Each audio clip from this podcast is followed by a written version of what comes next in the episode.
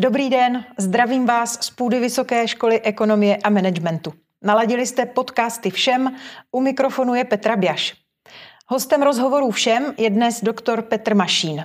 Já vás tady pěkně vítám a děkuji, že jste si na ten rozhovor našel čas. Dobrý den, taky vítám všechny posluchače. Petr Mašín vystudoval strojní fakultu ČVUT má doktorát z filozofie se zaměřením na řízení lidských zdrojů. Další studia v oblasti strategického managementu absolvoval na Lix University, kde získal tituly DBA a PhD.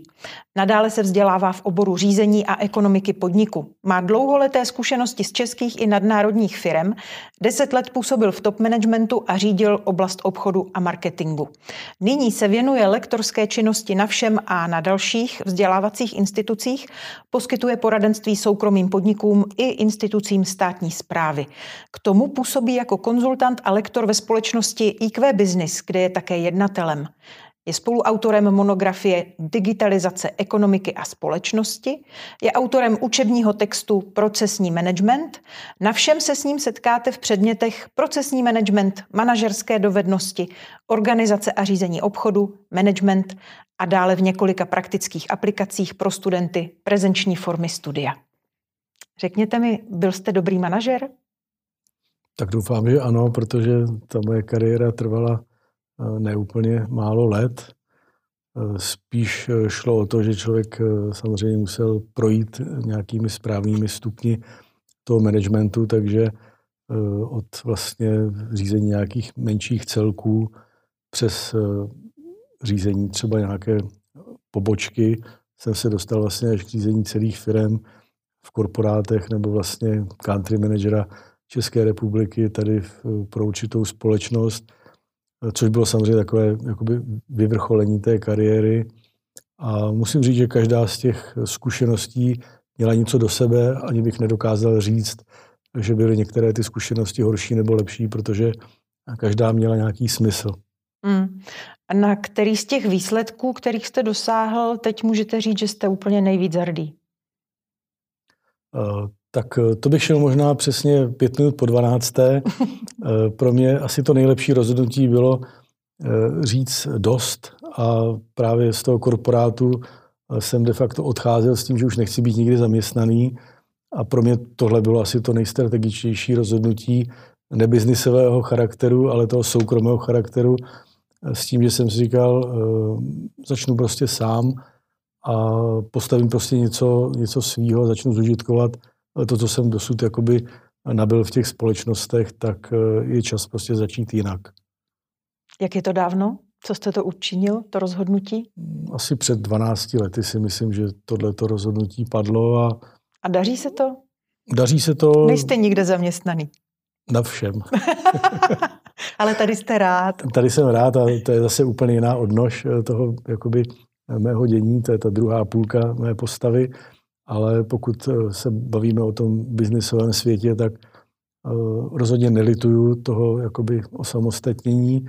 Eh, trošku tam byl v kontrastu to, že jsem si myslel, že mi to dá obrovskou svobodu, ale ona ta svoboda je nevyvážená tou nesvobodou, že vlastně nemůžete odmítat žádné zakázky a pořád jakoby mít před sebou něco, co, co bude člověk dělat, protože práci vám nikdo nepřinese, nezadá a samozřejmě ani nezaplatí v nějakém jakoby klasickém měsíčním paušálu, eh, protože to je prostě jenom na tom, co si člověk zařídí, ale eh, i tak je to jakoby zajímavé, protože to dává možnost dělat to, co člověka baví, to, co, čemu se chci jakoby věnovat a tu rozmanitost, tu pestrost těch problémů k řešení, což je to, co si myslím, že potřebuji čím dál víc k tomu, abych měl jakoby důvod nějakým způsobem stále eh, na sobě pracovat a, a vnímat ty věci tak eh, to si myslím, že je důležitá věc, eh, protože mladý člověk má spoustu energie, čím je starší, tak energie ubývá a tohle je důvod tu energii jakoby neustále jakoby posilovat, protože pořád se mám eh, co učit a navnímávat jakoby nové a nové podněty. Pojďme teď obecně. Jaké vlastnosti a dovednosti by měl mít dobrý manažer? To je zajímavá věc. Vy jste tam v těch předmětech nezmínila předmět manažerské dovednosti, které jsem před deseti minutama doučil. Jsou tam, pane Jsou doktore. tam, tak mm. jsem to mhm. možná přeslech. Teď jste přišel zrovna z přednášky manažerských Teď jsem dovedností. přišel z přednášky manažerských dovedností a přesně tyhle ty věci jsme probírali. Tak já samozřejmě jsou takové ty nezbytné předpoklady, že by to měl být člověk, který je aspoň nějak průměrně chytrý a, a vybavený nějakými dovednostmi, které jsou takový ty primárně předpokladem pro to, že může být manažer, to znamená, že to je určitým způsobem vůdce, lídr, eh, že to je člověk, který dokáže sebe prezentovat a dokáže vést lidi už jenom z té podstaty funkce. Ale mluvili jsme o tom, že klíčová věc je prostě eh, pokora, eh, taková ta jakoby to, ten, ten feedback sám k sobě, aby ten člověk vnímal prostě lidi, s kterými pracuje a samozřejmě pokorně dokázal jakoby sounáležitě být v tom kolektivu, tak aby byl jeho součástí. Mm. Což je asi zásadní věc. Eh, nebýt jakoby odtržen od toho, od toho davu, kterým vlastně eh, nějakým způsobem šéfuje. To si myslím, že je zásadní z těch věcí.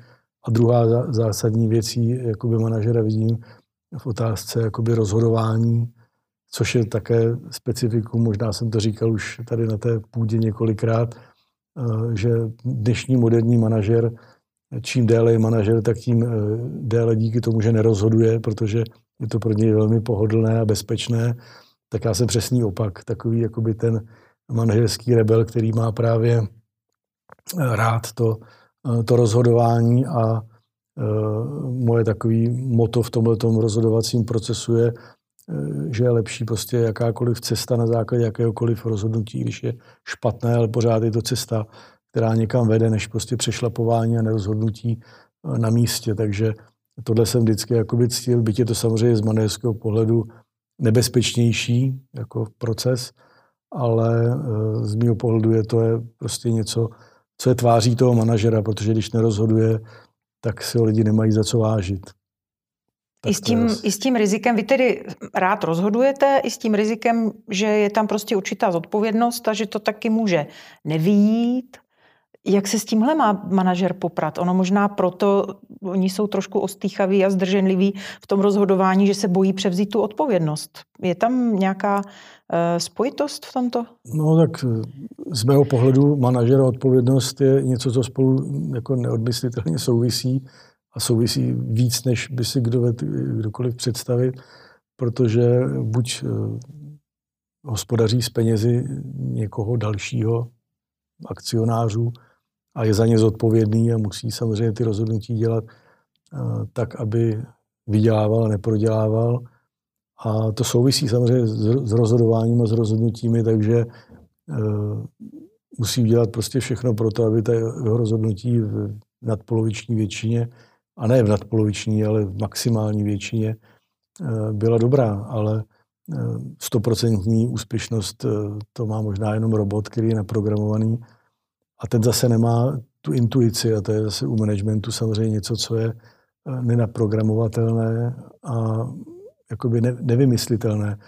Proto taky manažerské procesy neřídí počítače a roboti, ale manažeři, protože pořád je tam prostě něco, v nějakém váku, co prostě těm manažerům říká, byť máme tady spočítáno to a to, ale radši se rozhodneme prostě pro cestu, která matematicky třeba takovou podporu nemá a je to ta cesta správná, takže uh, proto tam ty manažery jsou a proto zaplať pámbu pořád jsme potřeba. No a teď mi řekněte, podle vás v nějakém horizontu třeba 20, 30 i 50 let, myslíte si, že roboti nenahradí manažery? Já myslím, že roboti nahradí kde co, ale manažeři to určitě nebudou. Dobře. Eh, když se podíváme už jenom třeba na autonomní řízení, tak eh, pořád to není věc jednoduchá, pořád eh, i tam všechny zatím státy, kde se to právně užívat dá, tak říkají, to auto je sice možná řízené autonomně, ale ten dozor a tu legislativní odpovědnost má vždycky ten řidič. Ano. A tady to myslím, že to je analogie, že to pořád takhle bude fungovat i v managementu, že bude možná samozřejmě čím dál větší podpora všech různých technik, robotizace a, a podpůrných systémů, ale člověk na těch nejvyšších místech bude pořád nenahraditelný a bude se samozřejmě z hlediska průmyslu 4.0 spíš nahrazovat prostě ty, ty nejspodnější patra, kde, kde se dá nahradit prostě lidská práce, třeba ta nebezpečná, rutinní nebo prostě nezáživná, a zaplať pámbu se bude lidská práce využívat tam, kde je víc potřeba, kde je potřeba víc přemýšlet a být víc tvořivý. Takže já myslím si, že to všechno má jakoby svůj smysl. Vy už asi deset let, jestli dobře počítám, vedete poradenskou firmu IQ Business. S čím se na vás podniky a manažeři obracejí? Eh, ono to je velmi podobné právě tomu, eh, když člověk z určitých manažerských pozic přichází na jiné dostává příležitosti v jiných podnicích, tak tady to je akorát všechno v takovém rychlejším sledu.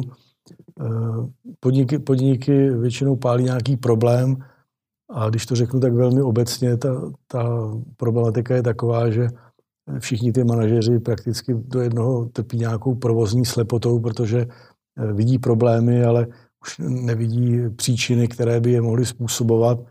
Člověk, který tam přijde zvenčí a začne ty věci analyzovat, eh, má už jenom z téhleté podstaty daleko snazší jakoby ten úhel náhledu eh, na ty problémy, které tam může vidět eh, daleko s nás, z toho svého nadhledu a nezaujatosti, provázanosti lidí a tak dále. Takže to jsou ty problémy. Obecně vždycky jsou to firmy nebo lidé, kterým se nedaří nebo si mají pocit, že by se jim mohlo dařit lépe tak eh, ty se obrací s nějakou eh, pomocí prostě analýzy a, toho, jak, eh, jak z těch problémů třeba vytěžit něco navíc. Takže obecně řečeno takový jako krizový management, řekněme, pro ty firmy, ale vy na svých stránkách píšete, že se taky snažíte rozvíjet potenciál neskušených manažerů. Tak těch tady je na škole asi plno, nebo takových, kteří asi se do té role dřív nebo později dostanou. Eh, jaký je teda většinou eh, postup, když přijde takový neskušený manažer? Co mu nabídnete? Eh, tady to zase, já to spíš řeknu na těch praktických věcech, to nebylo nic, co bych nějakým způsobem vyhledával, ale za ten svůj život se na mě xkrát obrátili manažeři, kteří neměli, eh, najednou byli vhozeni do vody, že začali mít svoji první příležitost a najednou nevěděli, co se od nich očekává, jaké očekávání vlastně o toho mají i oni. A začali jsme vlastně řešit uh, nějaký takový mentoring uh, slova smyslu.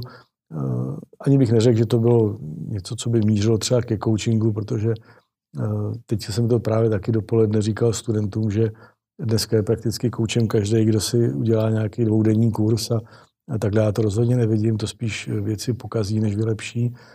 Ale takové to mentorování, ta pomoc eh, člověka, který s něčím zkušenost má a těm mladým lidem může eh, pomoct trošku nastavit to zrcadlo toho, co se vlastně v tomto oboru děje, co se očekává od nich a co vlastně sami v sobě můžou jakoby nalézt za, za potenciál, eh, který chtějí vlastně těm lidem předat. A to si myslím, že, že je smysl eh, takovéhle pomoci jakoby eh, mladým manažerům, kteří třeba tu zkušenost ještě nemají. A teď taková strategická otázka. Co to je, pane doktore, strategický management? Můžete mě ho popsat v takové, jak já ráda říkám, magikostce? Strategický management, no, tak jednak je to něco, co mě hrozně baví. Tím začnu, to je samozřejmě eh, takový oslý můstek, ale eh, je to to, co jsem dělal vlastně celý život v praxi, v těch firmách, protože eh, tak, jak jsem procházel různými příležitostmi, tak de facto po každé to bylo budování nějaké strategie, jak být lepší. A já tady nebudu se snažit teďka říkat, že strategie je nějaká definice to si každý student přečte ve skriptech strategického managementu.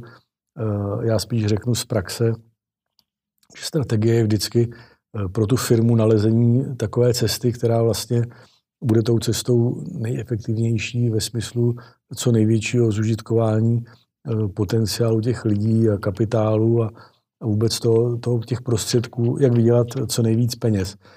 Někdy to může být o, o nastavení procesů, někdy to může být o tom zvolit třeba jiné produkty, někdy to může být o tom expandovat na, na jiné trhy a třeba opustit trhy tuzemské. Takže těch strategií jako může být opravdu obrovský vějíř, ale tak, jak jsem řekl, já to vnímám, ať teďka opominu tu strategickou definici v učebnici, já tu strategii vnímám jako, jako vlastně promítnutí zefektivnění všech těch potenciálů firmy, těch rezerv, aby vlastně se zužitkovali naprosto nejlépe. Má v tom strategickém managementu nějaké místo kreativita? No, každopádně.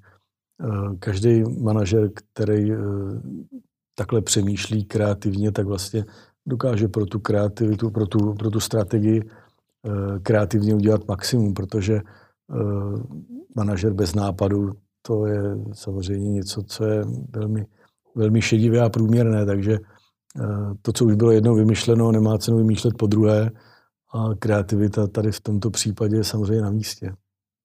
Vy na Vysoké škole ekonomie a managementu kromě předmětů z oblasti managementu tedy vedete taky takzvané praktické aplikace. Eh, můžete v krátkosti prosím vysvětlit, co to je praktická aplikace a k čemu je dobrá? Praktická aplikace je něco, eh, co já vnímám a samozřejmě mluvím v tu chvíli za sebe, protože nevím, jak to eh, dělají kolegové, ale já se snažím vždycky tam eh, dělat velký důraz právě na tu praktickou stránku věci, tak aby si studenti mohli ty věci sami vyzkoušet, aby, aby se opravdu obchodovalo, aby se nabízelo, aby se vymýšlel marketing, aby se ty věci nějakým způsobem převedly do praxe, aby právě dali průchod té své kreativitě k tomu, jak vymyslet třeba nějaký obchodní případ, pokud se bojíme, bavíme třeba o praktické aplikaci, která má obchodní zaměření, tak aby to mělo tyhle ty aspekty, protože eh, to, co si myslím, že studentům chybí nejvíc, eh, a musím říct, že asi z této školy nejméně, protože eh, zaplať pámbu všem se velmi dobře orientuje právě na tu praktickou stránku výuky a i na to využití vlastně těch lektorů z praxe, ale je to jenom velmi ojedinělé jakoby na trhu vysokých škol Eh, tak to si myslím, že je právě eh, velký benefit a to, proč studenti eh, tuto školu volí. Ale bohužel mám zkušenosti samozřejmě i z jiných vysokých škol, i soukromých, že ty se chovají de facto jenom placená odnož těch státních.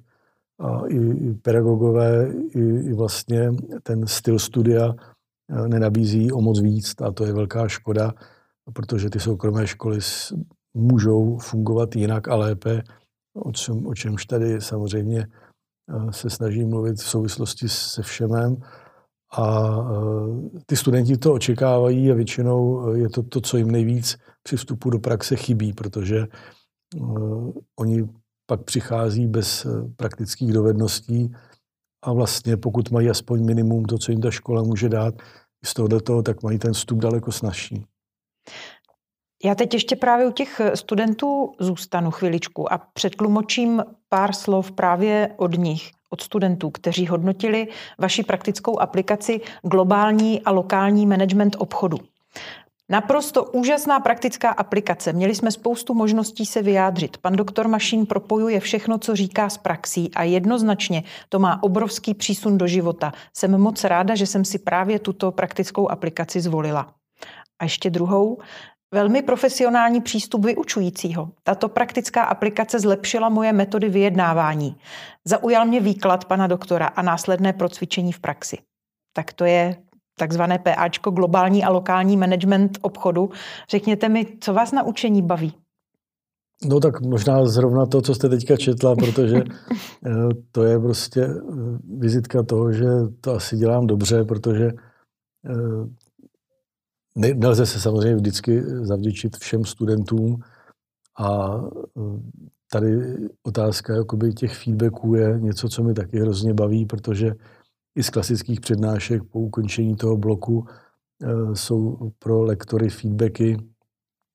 Některé kolegy to obtěžuje, mě zrovna ne, protože e, to, co je tam právě v těch poznámkách, což bývá třeba na jedné z deseti nebo z dvaceti těch, těch odpovědních eh, lístků elektronických, tak eh, to je přesně to, co mi baví, protože pokud opravdu někoho zaujmu nebo nezaujmu, tak to tam napíše. Musím říct, že těch negativních je minimum, ale já jsem vždycky byl člověk, který takový jakoby černobílý, ne, nemohl jsem se nikdy za, za celý život zavděčit úplně všem, takže chápu, že i z 200 studentů prostě jednomu, dvěma eh, to prostě třeba nevyhovuje a nesedí, nebo jsem mu nesympatický, ale je dobré, že 99% to takto vyhovuje a těm třeba sympatický jsem. A je to to, že eh, na ty přednášky chodí a dneska jsem měl z toho bloku třetí a bylo tam prakticky stejně studentů jako na, na, na té první. A to říkám, koho to nebaví, zůstaňte doma, nikoho nenutím sem chodit, je mi to úplně jedno. A vypadá to, že chodí skoro všichni. A vypadá to, že jich chodí možná 80%, což je prostě eh, z mého pohledu velmi dobré, úžasné, takže z tohohle toho jsem samozřejmě eh, velmi spokojen, byť přednášet 80 lidem 80 lidem, 80% z 200 je pořád hodně. Mm. To bylo eh, porce skoro 200 lidí na té první přednášce. 20 eh, se přednáší s nás, protože to je takové interaktivní, ale eh, to už je pak na mě, abych to nějak zvládnul, aby ty lidi jakoby nestratili úplně pozornost. Je to samozřejmě obtížnější, ale všechno se zvládnout dá, zvlášť když prostě je taková odezva, která mě prostě těší. Takže Kdybych měl negativní hodnocení, tak bych eh, se tomu asi nevěnoval, asi bych ani neučil, protože by mi to prostě nebavilo. Napadlo vás třeba, dejme tomu před 20 lety, že budete učit? Eh, ano, před 20 lety mi to asi napadlo poprvé a nebylo to úplně snadné na začátku, protože eh, nejsem úplně extrovert, takže to je taková ta druhá půlka jakoby trošku toho naučeného, jakoby, protože já vždycky říkám, že ta přednáška musí být trošku taková herecká show, aby to ty lidi bavilo. Eh, to prostě nemůže být výklad, eh, čtení skript nebo eh, něco takového. Já si myslím hlavně, že by, že by je to bavilo nebo zajímalo. Byla by to ztráta času, aby na to někdo chodil, protože když si to můžu přečíst doma někde jakoby v pohodlí klubovky, tak je to lepší, než sedět ve škole. Ale evidentně je potřeba to dělat jinak, aby to byl prostě doplněk toho, eh, co si lidi můžou přečíst a pak to ten smysl dává. Hmm. Čím vás studenti naposledy překvapili? Vzpomenete si? Překvapilo mi, když zase sahnu jakoby jenom velmi krátce do té minulosti, tak třeba v tom, že dnešní třetí přednáška Eh, na mě působila eh, daleko lépe třeba než ta první. Už vidím, že i v tom obrovském množství třeba možná fakt 150 lidí eh, najednou už není problém komunikovat, protože ty lidi už se nestydí a už prostě to není to poprvé. Takže to je pro mě jakoby to prolomení ledu i v takovémhle jakoby velkém kolektivu něco, co je jakoby velmi dobré a myslím si, že to ukazuje taky to, že že mají zájem, protože o tom přemýšlí. Vy teď na leden 2023 připravujete s kolegy eh, jeden nový předmět. Eh, tuším, že to bude něco kolem zase těch globálních eh, problémů obchodu nebo korporátu pro navazující magisterské studium, tedy pro budoucí inženýry. Prozraďte, o čem ten předmět bude a komu je určen a co si z něho studenti budou odnášet.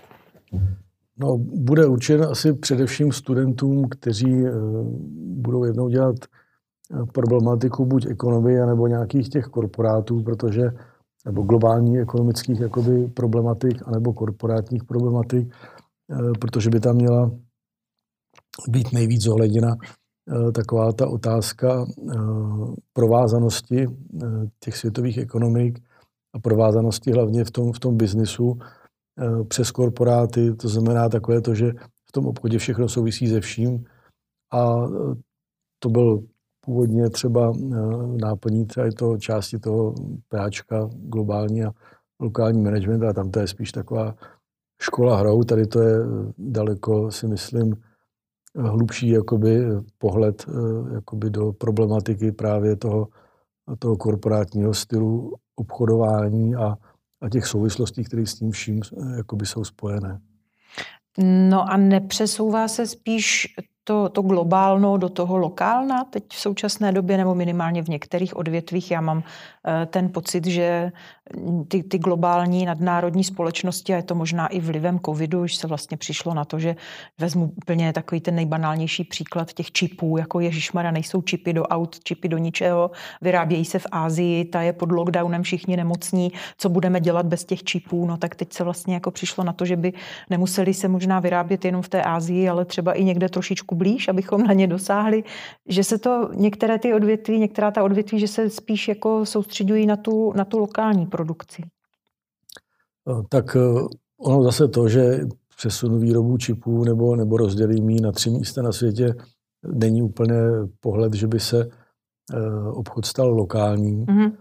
Ale samozřejmě, že COVID a i třeba ta současná problematika jakoby válečných stavů různě, protože to jakoby hřmí na různých místech světa, nejenom, nejenom na Ukrajině, tak samozřejmě, že dá, dává jakoby zase nejenom příležitost, ale i podnět k tomu přemýšlet jinak v tom globálním světě, ale eh, ta provázanost ekonomik a firm v rámci světa si myslím, že to je něco, co už se nikdy, těžko říct, že nikdy, ale, ale myslím, že se to nezmění, protože už eh, je to tak strašně eh, jakoby provázané, že by to šlo velmi těžko jakoby od sebe odpreparovat jak jsem říkal, třeba v automobilovém průmyslu ty provázanosti jsou neskutečný. Nikdo ani neví, eh, jakoby z běžných uživatelů, jak to funguje, ale eh, když si koupíte Fiat a on je to de facto americký Jeep, protože to je provázáno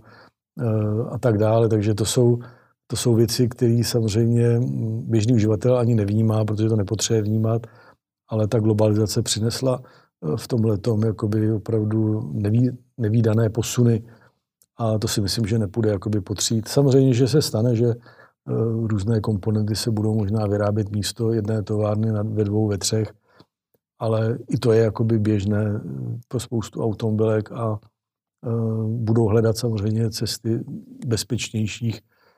A to, co byl dříve fenomén autom, automobilismu, prostě dodávky just in time, tak dneska už to tak nefunguje bezproblémově díky Eh, samozřejmě zásahu covidu, ale uh, myslím, že opět spějou všechny jakoby takhle smýšlející firmy k tomu, aby toto bylo dodrženo, protože to byl fenomén prostě logistiky, který byl ověřený léty. Kdyby nebyl zvenčí vlastně takhle napadený díky covidu, tak by asi fungoval bez problémů doteď, ale firmy budou hledat pořád nějaký průměr nebo nebo cestu k tomu, aby eh, to moc neprodražili a ten just-in-time plus minus splnili. Takže myslím si, že ta cesta eh, nebude o moc jiná, možná bude eh, víc klikatější, ne tak přímo čará, ale pořád bude mít jakoby stejný cíl. Pojďme teď k vašim cestám. Co děláte, když zrovna nepomáháte manažerům růst, nepíšete skripta nebo nepřednášíte na vysoké škole? No, přiznám se, že toho času moc není. Eh, jeho čím dál méně, protože, jak jsem zmínil, tak eh, ta práce, ať už přichází jakoliv, tak se velmi špatně odmítá, protože eh, pokud člověk opravdu se živí tak, jak přichází vlastně k práci, tak musí přemýšlet o tom, aby mu tu práci znova někdo nabít. A takže být v tomto smyslu zodpovědný, ale Eh, jsem aktivní posluchač hudby, kterou miluji už mnoho let, takže eh, tam bohužel utratím spoustu peněz a mám rád samozřejmě i jiné věci, takže eh, celý život vlastně od mého prvního zaměstnání, kdy jsem se zabýval fototechnikou, tak v podstatě od dob mládí fotografuju a rád jezdím na na různé srazy Amerik, aut, takže to jsou takové jakoby věci, které si minimálně nenechám ujít a určitě do kalendáře patří, protože je to takový nějaký vyčištění hlavy. Teď s dovolením takové tři uh, rychlo otázky. Odpověď jenom ano nebo ne. Fotografie černobílá nebo barevná? Černobílá. Auto na diesel nebo na elektřinu? No, každopádně auto musí smrdět. A hudba vážná nebo roková? Roková. Čím byste byl, kdybyste nebyl lektorem, poradcem, expertem na strategický management? Asi fotografem. To bylo vaše dětské přání, dětský sen? O dětské asi ne, ale spíš to bylo v době, kdy jsem se rozhodoval o tom, eh, jestli jít životem na jistotu, anebo, anebo eh, být takovým tím eh, barvým povalečem. ale kousek vám zůstal, není kousek, to pravda? jo, ale musím se to snažit nějakým způsobem potlačovat. Já vám velmi pěkně děkuji za rozhovor. Já také děkuji. Hostem rozhovoru všem byl doktor Petr Mašín z katedry managementu Vysoké školy ekonomie a managementu. Já jsem Petra Biaš. Děkuji, že posloucháte podcasty všem a budu ráda, když o nich dáte vědět taky svým známým. Hodně radosti ze studia a naslyšenou.